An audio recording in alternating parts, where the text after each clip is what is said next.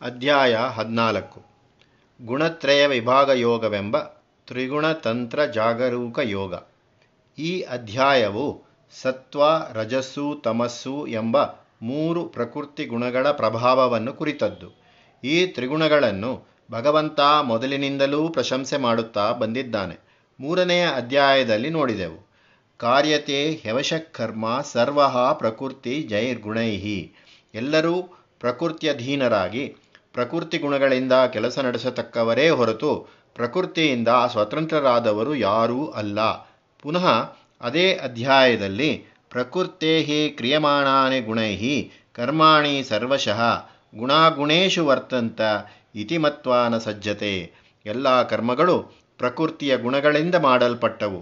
ಮನುಷ್ಯನ ಅಂತಃಪ್ರಕೃತಿಯ ಗುಣಗಳು, ಬಹಿಷ್ಪ್ರಕೃತಿಯ ಗುಣಗಳು ಪರಸ್ಪರ ವರ್ತನೆ ಪ್ರತಿವರ್ತನೆಗಳಾಗಿ ಕರ್ಮ ಮಾಡುತ್ತವೆ. ಅವು ಆತ್ಮಕ್ಕೆ ಅಂಟುವುದಲ್ಲ ಎಂದು ತತ್ವಜ್ಞನು ತಿಳಿದಿರುತ್ತಾನೆ. ಹೀಗೆ ಪದೇ ಪದೇ ಸ್ವಾಮಿ, ಮನುಷ್ಯನೊಳಗಣ ಆತ್ಮವಸ್ತುವನ್ನು ಅವನ ಕಾರ್ಯಕರಣಗಳನ್ನು ಪ್ರತ್ಯೇಕ ಮಾಡಿದ್ದಾನೆ.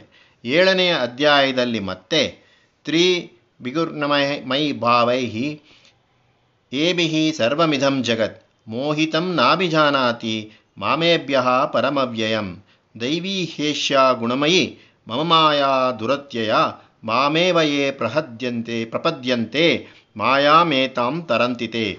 ಈ ತ್ರಿಗುಣಗಳ ನಾನಾ ಕಾರ್ಯರೂಪಗಳು ಎಲ್ಲ ಜಗತ್ತಿಗೂ ಮೋಹ ಕವಿಸಿರುವುದರಿಂದ ಜೀವಿಗೆ ಆತ್ಮಸ್ವರೂಪ ಗೊತ್ತಿಲ್ಲದಂತಾಗಿದೆ. ತ್ರಿಗುಣ ಪ್ರಭಾವವೇ ಮಾಯೆ. ಅದನ್ನು ದಾಟಿ ಆಚೆಗೆ ಹೋಗುವುದು ಕಷ್ಟ ಸಾಧ್ಯ ಆದರೆ ಅಸಾಧ್ಯವಲ್ಲ. ಭಗವಂತನೊಬ್ಬನನ್ನೇ ಯಾರು ಆಶ್ರಯಿಸಿಕೊಂಡಿರುತ್ತಾರೋ ಅವರು ಈ ಮಾಯೆಯನ್ನು ದಾಟಬಲ್ಲವರಾಗುತ್ತಾರೆ. ಇದರ ತಾತ್ಪರ್ಯವೇನು? ಜೀವನಿಗೂ, ಪರಮಾತ್ಮನಿಗೂ ನಡುವೆ ಅಡ್ಡವಾಗಿ ನಿಂತಿರುವ ಗೋಡೆ ಪ್ರಕೃತಿ ಕಟ್ಟಿದ್ದು. ಆ ಗೋಡೆಯೇ ಇಟ್ಟಿಗೆಗಳೇ ತ್ರಿಗುಣಗಳು. ಪರಮಾತ್ಮ ದರ್ಶನ ಬೇಕೆನ್ನುವವರು ಆ ಗೋಡೆಯನ್ನು ದಾಟುವುದಕ್ಕಾಗಿ ಶ್ರಮ ಪಡಬೇಕು ಆ ಮಯ್ಯಾಕುಡ್ಯದ ವಿವರಣೆಯೇ ಹದಿನಾಲ್ಕನೇ ಅಧ್ಯಾಯದ ಮುಖ್ಯ ವಿಷಯ. ಈ ಅಧ್ಯಾಯ ಸಣ್ಣದು. ಇಲ್ಲಿ ವಾದಕ್ಕೆ ಅವಕಾಶ ಹೆಚ್ಚಾಗಿಲ್ಲ. ಆದುದರಿಂದ ಭಾಷ್ಯ ವ್ಯಾಖ್ಯಾನಗಳು ಇಲ್ಲಿ ವಿಪುಲವಾಗಿಲ್ಲ. ಈ ಸಂದರ್ಭದಿಂದ ಈ ಅಧ್ಯಾಯ ಅಷ್ಟು ಮುಖ್ಯವಲ್ಲವೆಂದು ತಿಳಿಯತಕ್ಕದ್ದಲ್ಲ. ನನ್ನ ಅಭಿಪ್ರಾಯದಲ್ಲಿ ಈ ತ್ರಿಗುಣ ಪ್ರಶಂಸೆ ನಮ್ಮ ತತ್ವ ವಿಚಾರಕ್ಕೆ ಮೂಲಭೂತವಾದದ್ದು. ಗ್ರೀಕ್ ತಾತ್ವಿಕ ಶಿರೋಮಣಿಯಾದ ಪ್ಲೇಟೋ, ಮನುಷ್ಯ ಸ್ವಭಾವವು ತ್ರಿಗುಣಮಯವಾದದ್ದೆಂದು ರಾಜ್ಯಾಂಗ ರಚನೆಯಲ್ಲಿ ಆ ತ್ರಿಗುಣ ಪ್ರಭಾವಗಳನ್ನು ಗಣನೆಗೆ ತಂದುಕೊಳ್ಳತಕ್ಕದ್ದೆಂದೂ ಹೇಳಿದ್ದಾನೆ. ಇದನ್ನು ರಿಪಬ್ಲಿಕ್ ಗ್ರಂಥದಲ್ಲಿ ನೋಡಬಹುದು. ಮನುಷ್ಯ ಜೀವನಕ್ಕೆ ರೂಪ ಕೊಡುವ ಶಕ್ತಿಗಳೇ ಸಹಜ ಗುಣಗಳು. ಜಗತ್ತಿನ ಸಮಸ್ತ ಚೇಷ್ಟೆಗಳಿಗೂ, ಸಮಸ್ತ ಚರ್ಯಗಳಿಗೂ ಜನ್ಮಸ್ಥಾನ ಈ ತ್ರಿಗುಣಗಳು. ಇವುಗಳ ಸ್ವಭಾವವನ್ನು ನಾವು ಚೆನ್ನಾಗಿ ಕಂಡುಕೊಳ್ಳದಿದ್ದರೆ ಜೀವದ ಸ್ವರೂಪ ನಮಗೆ ತಿಳಿಯಲಾರದು. ಅದು ತಿಳಿಯದಿದ್ದಾಗ ನಮ್ಮ ಲೋಕವ್ಯವಸ್ಥೆ ಸರಿಯಾಗದು. ಆತ್ಮತತ್ವವು ನಮಗೆ ದೂರದಲ್ಲಿಯೇ ಇರುತ್ತದೆ. ಆದದ್ದರಿಂದಲೇ ಸ್ವಾಮಿ ಹೇಳಿದ್ದು. ಯಜ್ಞಾತ್ವಾ ಮುನಯಸ್ಸರ್ವೇ ಪರಾಂ ಸಿದ್ಧಿ ಮಿತೋಗತಾ. ಇದಂ ಜ್ಞಾನಮುಪಾಶ್ರಿತ್ಯ ಮಮ ಸಾಧರ್ಮ್ಯಮಾಗತಾ. ಈ ಗುಣ ಸೂಕ್ಷ್ಮಗಳನ್ನರಿತದ್ದರಿಂದ ಎಲ್ಲ ಮಹರ್ಷಿಗಳು ಪರಮಸಿದ್ಧಿ ಪಡೆದು ಈಶ್ವರ ಸದುಷ್ರರೇ ಆದರಂತೆ. ಇಲ್ಲಿ ಗುಣವೆಂಬುದು ಒಬ್ಬ ಮನುಷ್ಯನಿಗೆ ಇನ್ನೊಬ್ಬ ಮನುಷ್ಯನಿಂದ ಬಂದ ಗುಣವಲ್ಲ. ಮನುಷ್ಯನು ಸ್ವಾನುಭವದಿಂದಲೋ, ಅನ್ಯಾನುಕರಣದಿಂದಲೋ ಕಲಿತುಕೊಂಡ ಗುಣವೂ ಅಲ್ಲ. ಮೊದಲು ತನ್ನಲ್ಲಿಲ್ಲದ ಇದ್ದು ಆಮೇಲೆ ಹೇಗೋ ಏಕೋ ಅಭ್ಯಾಸ ಮಾಡಿಕೊಂಡ ಗುಣವಲ್ಲ. ಇಲ್ಲಿ ಹೇಳ ಹೊರಟಿರುವುದು ನೈಜ ಗುಣವನ್ನು ಕುರಿತು.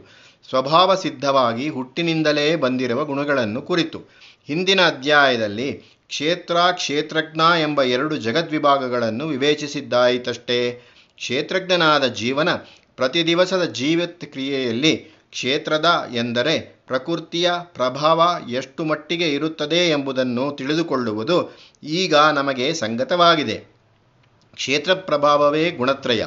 ಈ ಕ್ಷೇತ್ರ ಸ್ವರೂಪ ಮಹಿಮೆಗಳನ್ನು ಈಗ ಸ್ವಾಮಿ ತೋರಿಸುತ್ತಾನೆ. ಕ್ಷೇತ್ರವೆಂದರೆ ಪ್ರಕೃತಿ, ವಿಶ್ವ ಪ್ರಕೃತಿ, ಅದೇ ಜಗತ್ ಸಾಮಗ್ರಿ. ಜಗತ್ ಸಾಮಗ್ರಿಯ ಪ್ರಥಮಾವಸ್ಥೆಯೇ ಮಹತ್ ಕುಂಬಾರನ ಕೈಗೆ ಜೇಡಿಮಣ್ಣು ಹೇಗೋ ಈಶ್ವರನ ಕೈಗೆ ಮಹತ್ತೆಂಬ ದ್ರವ್ಯ ಹಾಗೆ. ಮಮ ಯೋನಿರ್ಮಹದ್ಬ್ರಹ್ಮ ತಸ್ಮಿನ್ ಗರ್ಭಂ ದದಾಮ್ಯಹಂ ಸಂಭವ ಸರ್ವಭೂತಾನಾಂ ತಥೋ ಭವತಿ ಭಾರತ ಪ್ರಕೃತಿಯ ಮಹತ್ತು ಎಂಬ ಹೆಸರುಳ್ಳ ಮೂಲಾವಸ್ಥೆಯೇ ನನ್ನ ಉಪಯೋಗಕ್ಕೆ ಯೋನಿ। ಅದರಲ್ಲಿ ನಾನು ಗರ್ಭವನ್ನಿರಿಸುತ್ತೇನೆ। ಸಮಸ್ತ ಪ್ರಾಣಿಗಳಿಗೂ ಅದು ಜನ್ಮಸ್ಥಾನ। ಮಹದ್ಬ್ರಹ್ಮ, ಮಹದ್ಯೋನಿ, ಈ ಪದಗಳು ಮಹತ್ ಎಂದರೆ ಮೂಲ ಪ್ರಕೃತಿ ಎಂದಿಟ್ಟುಕೊಳ್ಳಬೇಕು। ಜಗತ್ ಸೃಷ್ಟಿಯನ್ನು ಕುರಿತ ವೃತ್ತಾಂತವೆಲ್ಲ ಸಾಮಾನ್ಯ ಜನಬೋಧೆಗಾಗಿ ಮಹರ್ಷಿಗಳು ಅಳವಡಿಸಿದ ಮನೋಬುದ್ಧಿ ಕಲ್ಪನೆ. ಸೃಷ್ಟಿಕಾರ್ಯ ಎಂದು ಒಂದು ಗೊತ್ತಾದ ದಿನ, ಒಂದು ಗೊತ್ತಾದ ಮುಹೂರ್ತದಲ್ಲಿ ಪ್ರಾರಂಭವಾಯಿತು. ಅದಕ್ಕೆ ಹಿಂದೆ ಸೃಷ್ಟಿ ಆಗಿರಲಿಲ್ಲ, ಏನೇನೂ ಇರಲಿಲ್ಲ ಎಂದು ಭಾವಿಸತಕ್ಕದ್ದಲ್ಲ. ಸೃಷ್ಟಿ ಅನಾದಿ, ಅದು ಯಾವಾಗಲೂ ಇದ್ದುಕೊಂಡಿದೆ. ಅದು ಕ್ಷಣೇ ಕ್ಷಣೇ ರೂಪ ವ್ಯತ್ಯಾಸ ಮಾಡಿಕೊಳ್ಳುತ್ತಲೂ ಇದೆ. ಅದರ ಸ್ವರೂಪವನ್ನು ನಾವು ಪರೀಕ್ಷಿಸಬೇಕಾದರೆ ಯಾವುದಾದರೊಂದು ಪ್ರಾರಂಭ ವೇಳೆಯನ್ನು ನಮ್ಮ ಮನಸ್ಸಿಗೆ ಗೊತ್ತು ಮಾಡಿಕೊಂಡು ಅಲ್ಲಿಂದ ಮುಂದೆ ಸಾಗಬೇಕು.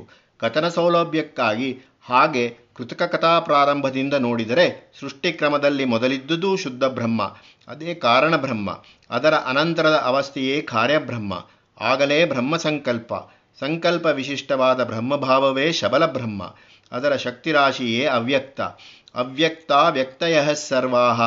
ಅವ್ಯಕ್ತದಿಂದ ಮಹತ್ತು, ಅದು ಅವ್ಯಾಕೃತ ಎಂದರೆ ಅಂಗಾಂಗ ಸ್ಪಷ್ಟವಾಗದೇ ಇರುವ ಪಿಂಡದಶೆ, ಮಹತ್ತಿನಿಂದ ಅಹಂಕಾರ, ಅದರಿಂದ ಪಂಚನ್ಮಾತ್ರಗಳು, ಅದರಿಂದ ಪಂಚಮಹಾಭೂತಗಳು, ಅದರಿಂದ ಜಗತ್ತು, ಹೀಗೆ ಸೃಷ್ಟಿಯ ಕ್ರಮ ಪರಂಪರೆ. ಮಾತಃ ಪರಮವ್ಯಕ್ತಂ ಕಠೋಪನಿಷತ್ತು, ಪ್ರಾಕೃತಮನ್ನಂ ತ್ರಿಗುಣಭೇದ ಪರಿಣಾಮತ್ವಾತ್ ಮಹಾದಾಧ್ಯಂ ಮೈತ್ರಾಣ್ಯ ಉಪಶ, ಉಪನಿಷತ್ತು. ಈಗ ಗೀತವಾಕ್ಯಕ್ಕೆ ಹೋಗೋಣ. ಸರ್ವಯೋನೀಷು ಕೌಂತ್ಯೇಯ ಮೂರ್ತಯ ಸಂಭವಂತಿಯಾ ತಾಸಾಂ ಬ್ರಹ್ಮ ಮಹದ್ಯೋನಿ ಅಹಂ ಬೀಜ ಪ್ರದಪ್ಪಿತ. ಎಲ್ಲೆಲ್ಲಿ ಏನೇನು ಹುಟ್ಟುತ್ತದೆಯೋ ಅದರ ಆಕಾರವೆಂಥಾದ್ದದರಾಗಲಿ ಕ್ರಿಯೆ ಎಂಥಾದದರಾಗಲಿ, ಅದಕ್ಕೆಲ್ಲ ಮೊದಲ ತಾಯಿ ಮಹತ್ತೆಂಬ ಪ್ರಕೃತಿ. ಮೊದಲ ತಂದೆ ಈಶ್ವರ ಅಥವಾ ಪುರುಷ. ಅವರೇ ಆದಿ ದಂಪತಿಗಳು. ಅವರು ಅನಾದಿ ದಂಪತಿಗಳೂ ಹೌದು. ಪ್ರಪಂಚದ ಎಲ್ಲ ದಂಪತಿಗಳು ಪ್ರಕೃತಿ ಈಶ್ವರರೇ. ಅವರನ್ನೇ ಬ್ರಹ್ಮ ಸರಸ್ವತಿಯರೆಂದು ವಿಷ್ಣು ಲಕ್ಷ್ಮಿಯರೆಂದು ಶಿವ ಗೌರಿಯರೆಂದು ಲೋಕ ಕರೆಯುತ್ತದೆ. ಆ ದಂಪತಿಗಳಿಬ್ಬರೂ ಬೇರೆ ಬೇರೆಯಾದ ಇಬ್ಬರೇ ಅಥವಾ ಇಬ್ಬರಂತೆ ಕಾಣಿಸಿಕೊಳ್ಳುವ ಒಬ್ಬರೇ ಇದು ದೊಡ್ಡ ಪ್ರಶ್ನೆ. ಅದನ್ನು ಮುಂದೆ ನೋಡೋಣ. ಈಗ ಆ ಇಬ್ಬರಲ್ಲಿ ಜಗಜ್ಜನ್ಮಕ್ಕೆ ಕ್ಷೇತ್ರಪ್ರಾಯವಾದ ಪ್ರಕೃತಿಯ ಸ್ವರೂಪವನ್ನು ನೋಡೋಣ.